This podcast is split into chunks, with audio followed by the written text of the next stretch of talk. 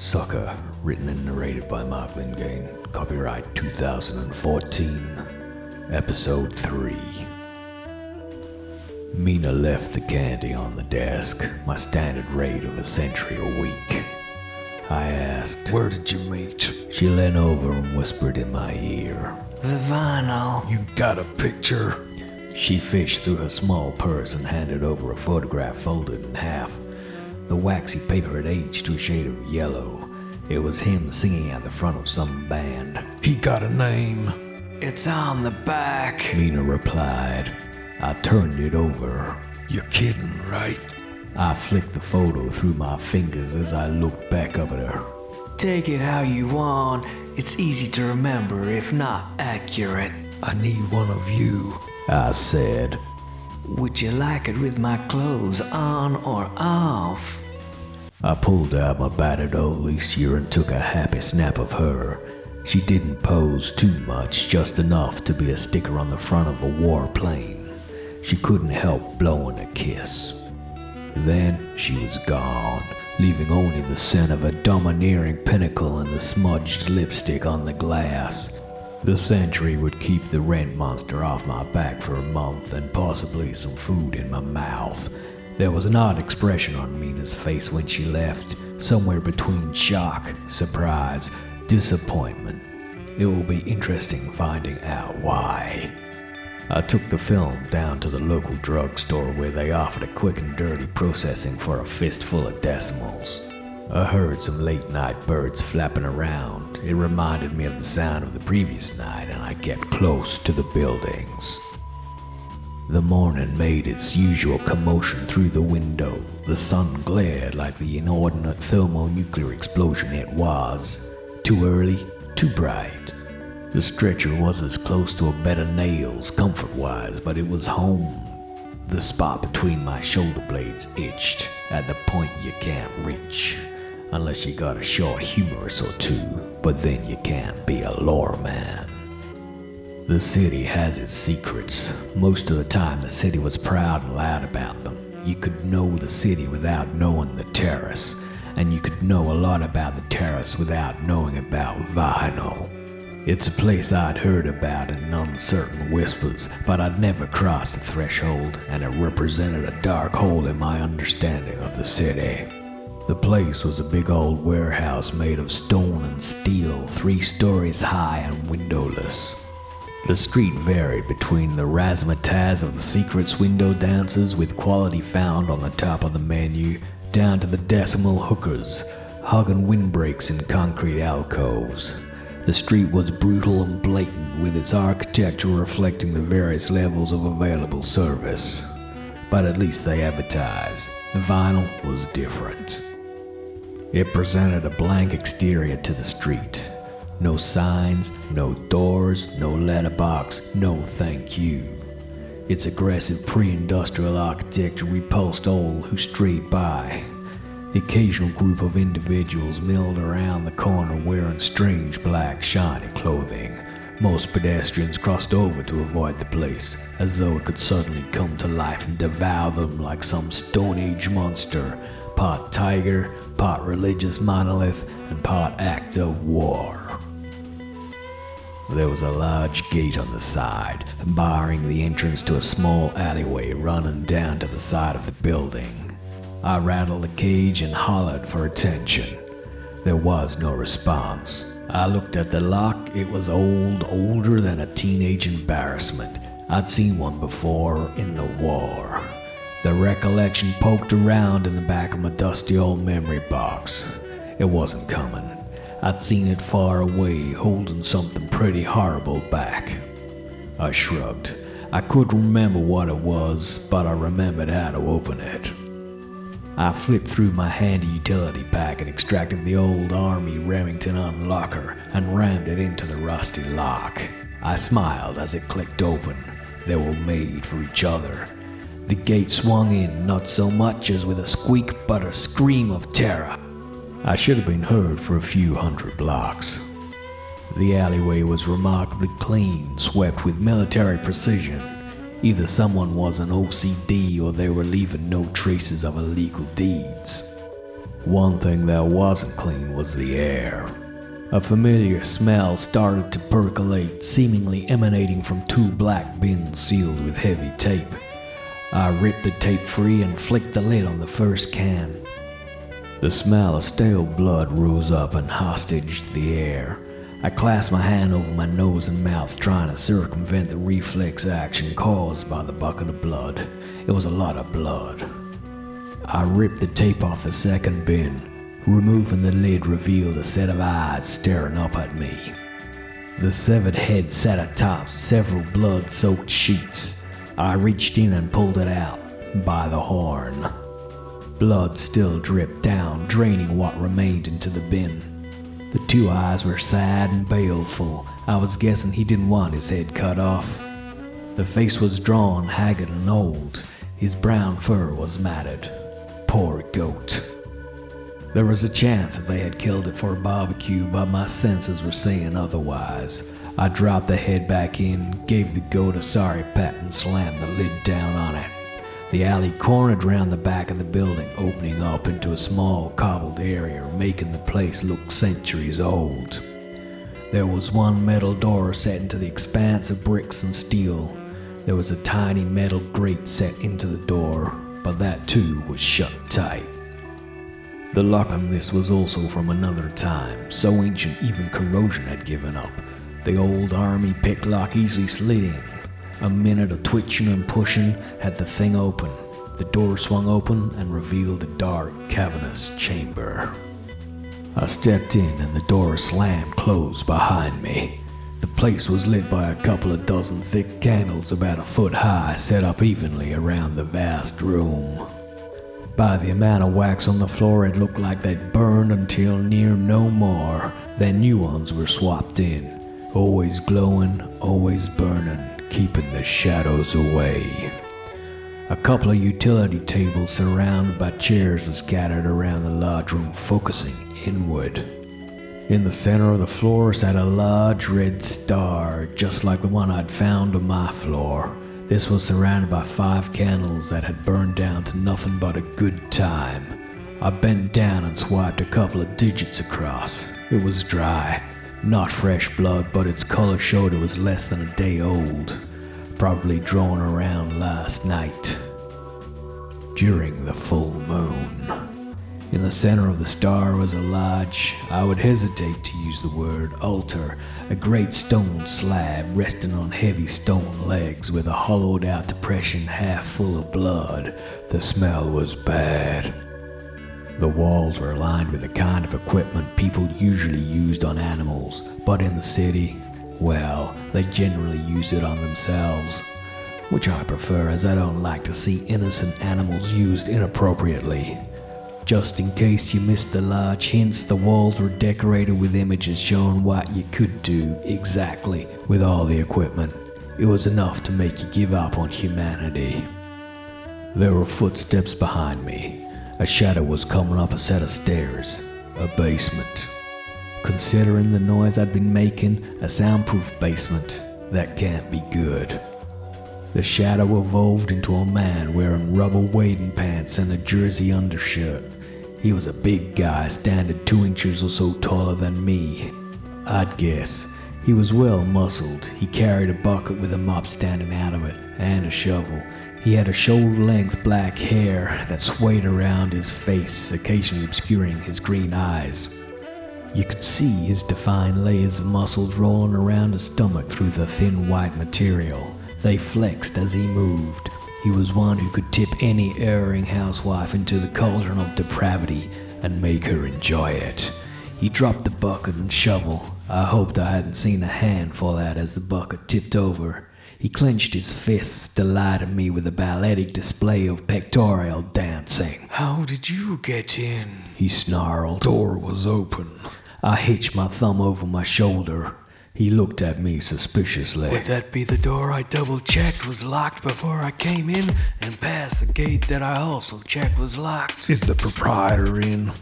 He came strolling over to me, taking a snaked path until he was a few feet away. "Now, who are you?" I said. "The guy who'll take your head off if you ask too many questions." I held up a picture of Loverboy between my first two fingers. You seen this guy? He stepped in close. He stank of sweat, blood, and possibly an illegal amount of alcohol. There was barely enough space between us to squeeze in a pretzel. He took a long sniff over my shoulder. You don't smell like a cop. I'm worse. I placed the photograph in my pocket. The point between my shoulders began to itch. I shook my head. I'd swear to a preacher he was another two inches tall. He swung a hammer-like fist, neatly clipping me on the jaw. I went tumbling to the ground, taking out some tables and chairs on the way. I grabbed the chair leg. The chair came with it. I held it up and his fist came smashing through the seat. I twisted it and he turned and kicked his leg up high into the side of my head. I went sprawling across the floor, collecting blood, wax, and assorted body fluids. He came running at me. I jumped up and grabbed the branding iron off the wall and swung it around into him. He raised his arm and deflected the blow. It should have snapped his arm clean in half, but the bar ended up bending. I gave it a quizzical look before throwing it aside. Must be cheap. I blinked my eyes in disbelief as the guy now appeared to be a foot taller than me. He reached out for me as I was backed into the corner, grabbing me, lifting me into the air, staggering over to the center of the room where he smashed me down into the altar. I landed heavily on the edge of the great stone slab and rolled off. My ribs burned. In the base of the bloody sink, I spotted a knife handle. I snatched it out of the mess. It was sharp. It had cut a goat's head off. I turned, but he was coming down like a wrath of the gods, both fists clenched together. He smashed them into my back and I collapsed to the floor. He casually bent over, grabbed me by my jacket. I slipped free of it and he took a couple of quick stabs at him. One cut through his jersey material, but it seemed to be nothing more than a mild irritation. He pulled out an eighteen-inch dagger from behind him. Its red blade flashed disturbingly in the light, almost as if it was alive. I glanced down at my pitiful blade. I rolled my eyes and threw it aside. He made a couple of lightning-fast lunges at me with the last overreaching. I plowed in under his swing, tackling him around the waist, lifting him up and slamming him to the floor. I pressed my knee to his chest, wrenching the knife out of his stunned hand and pressed it to his throat. His eyes filled with a kind of terror I'd only seen in war. He seemed normal size again. Let's start again. He nodded profusely, staring insanely at the knife blade. Name? Levi, he replied. You seen her, Levi? I pulled out the photo of Mina and shoved it in his face. His eyes danced between the picture and the red blade. It felt warm in my hand. Yeah, yeah, she comes in all the time. Coming for years, she knows the owner. Him. I switched the photographs and held up Loverboy. He came in a couple of months back with someone, and the two of them hooked up. Sweat was pouring off the guy. I felt I was in imminent danger of going all wrinkly with his heat and moisture. Who? He stammered for a few moments before a name marched out on parade. Uh, uh, Sylvie. Why? When Mina gets bored of her boyfriend, she likes to find a distraction. Sylvie supplies the distraction. Where is he? I shouted. You find Sylvie on Leviticus Street.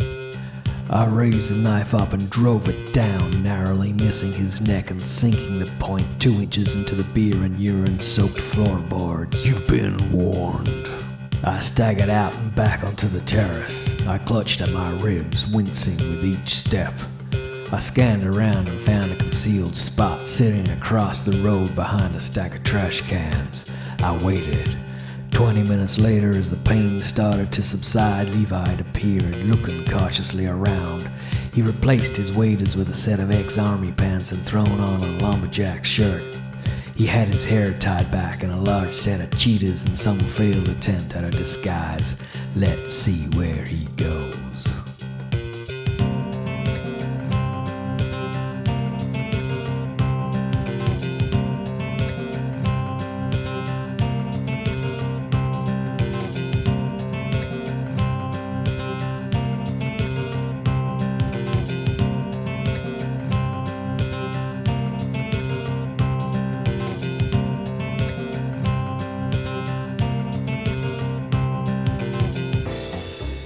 have to admit, he ended up being a tricky sucker to track. He moved like the wind, dancing around the pedestrians like they were maypoles. Did he head to Leviticus Street? No. I don't know what waited for me up there, but it wasn't gonna be Sylvie. He rounded onto Paradise Drive. I hated this part of town, nothing but players, dealers, and con artists, soaking up the good land with a good view and the clean air. Levi stopped in front of a shop looking brownstone. He tapped the buzzer three times, then twice, then another three. He waited, looking hurriedly around.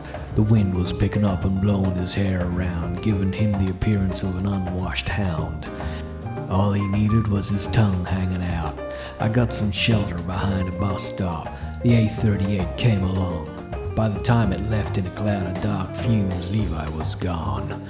I ran over to the door. There was no sign of him up or down the street. There was a Jamoke man selling some thick wake-up juice a couple of buildings down. Bouncing around his pinstripe three-piece, he tipped his fedora as I approached. He hadn't seen him. After a cup of joe, giving no change for a handshake and a cray greasing his palm, he could remember better, and yeah, he went in. We talked and the minutes crawled by. He liked the game last week. It had been close. My mind began to melt from excessive banality. He began to preach the wonders of Java and the benefits of an alert mind.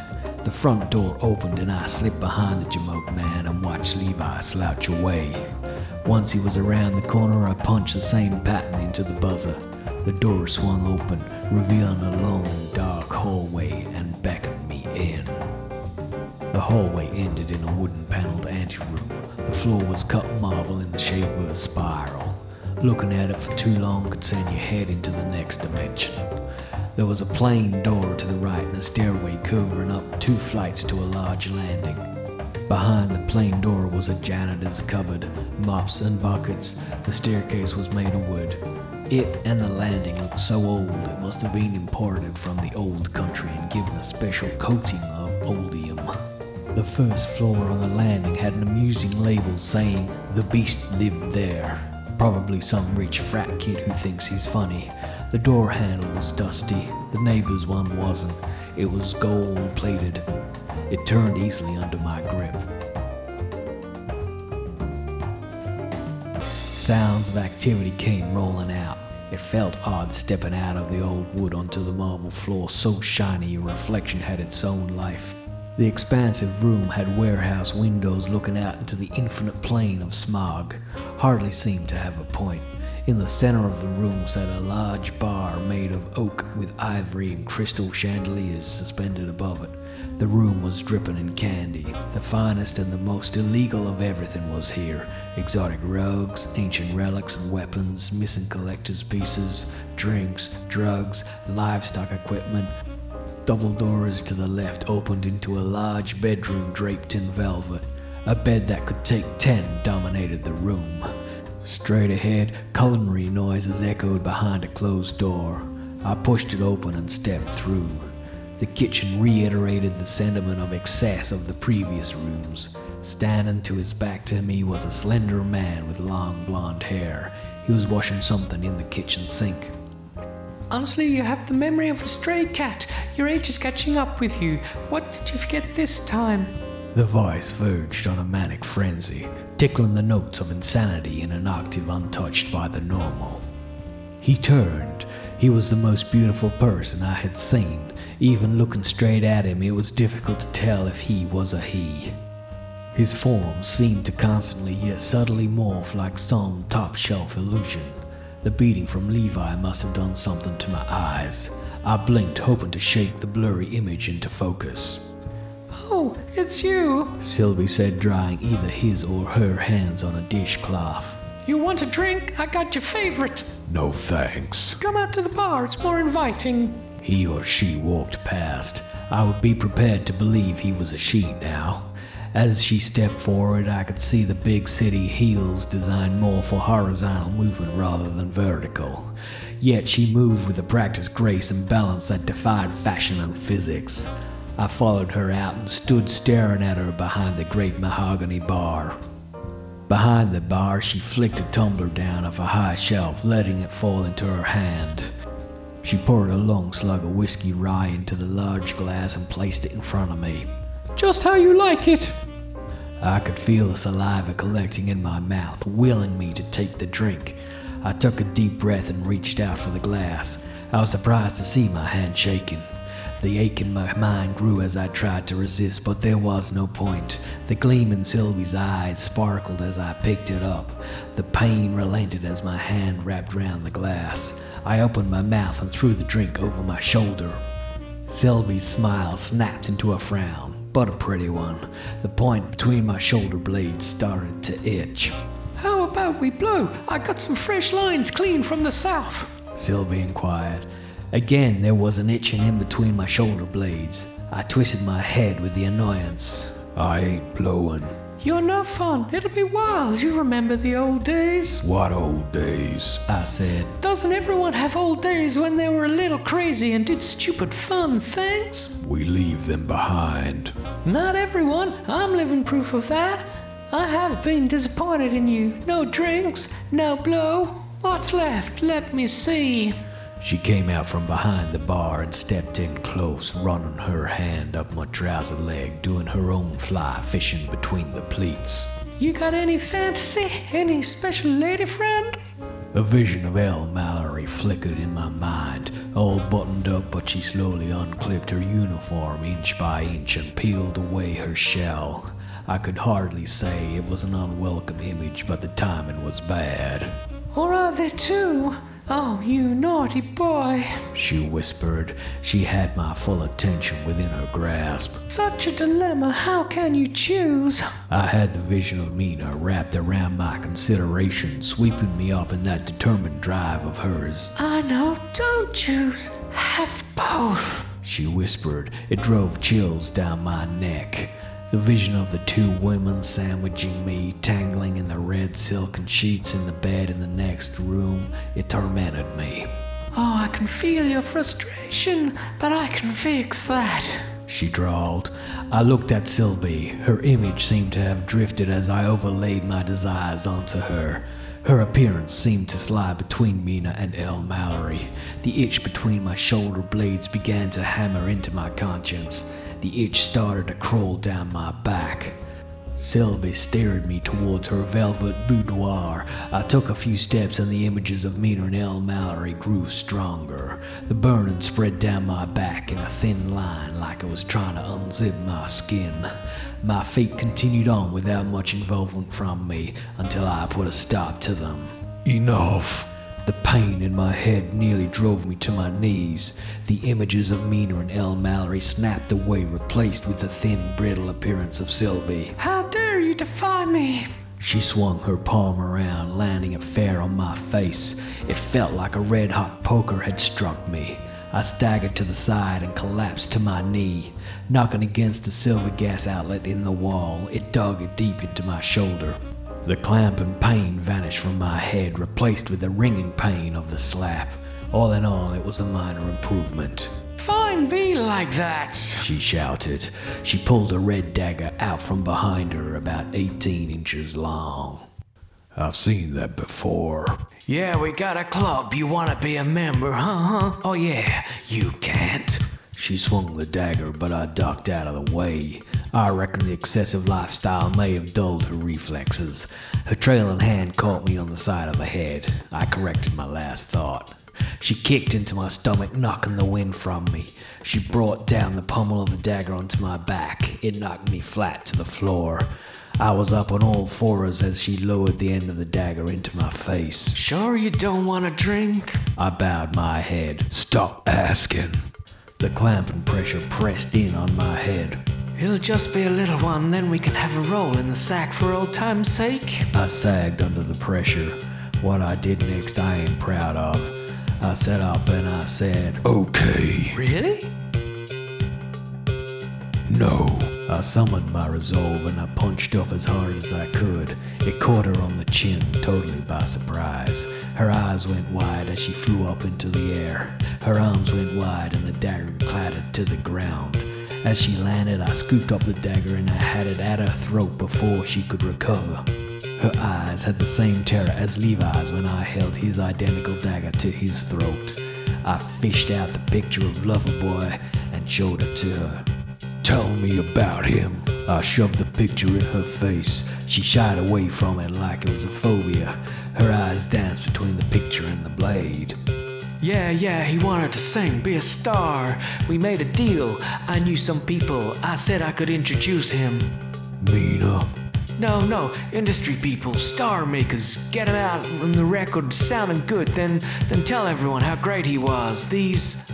She paused. Her eyes flicked around. People, they'll believe anything you tell them.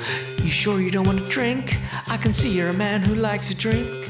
You can't live in denial. Come on, just have one. For old time's sake, it won't hurt, it never hurts. Stop offering me drinks.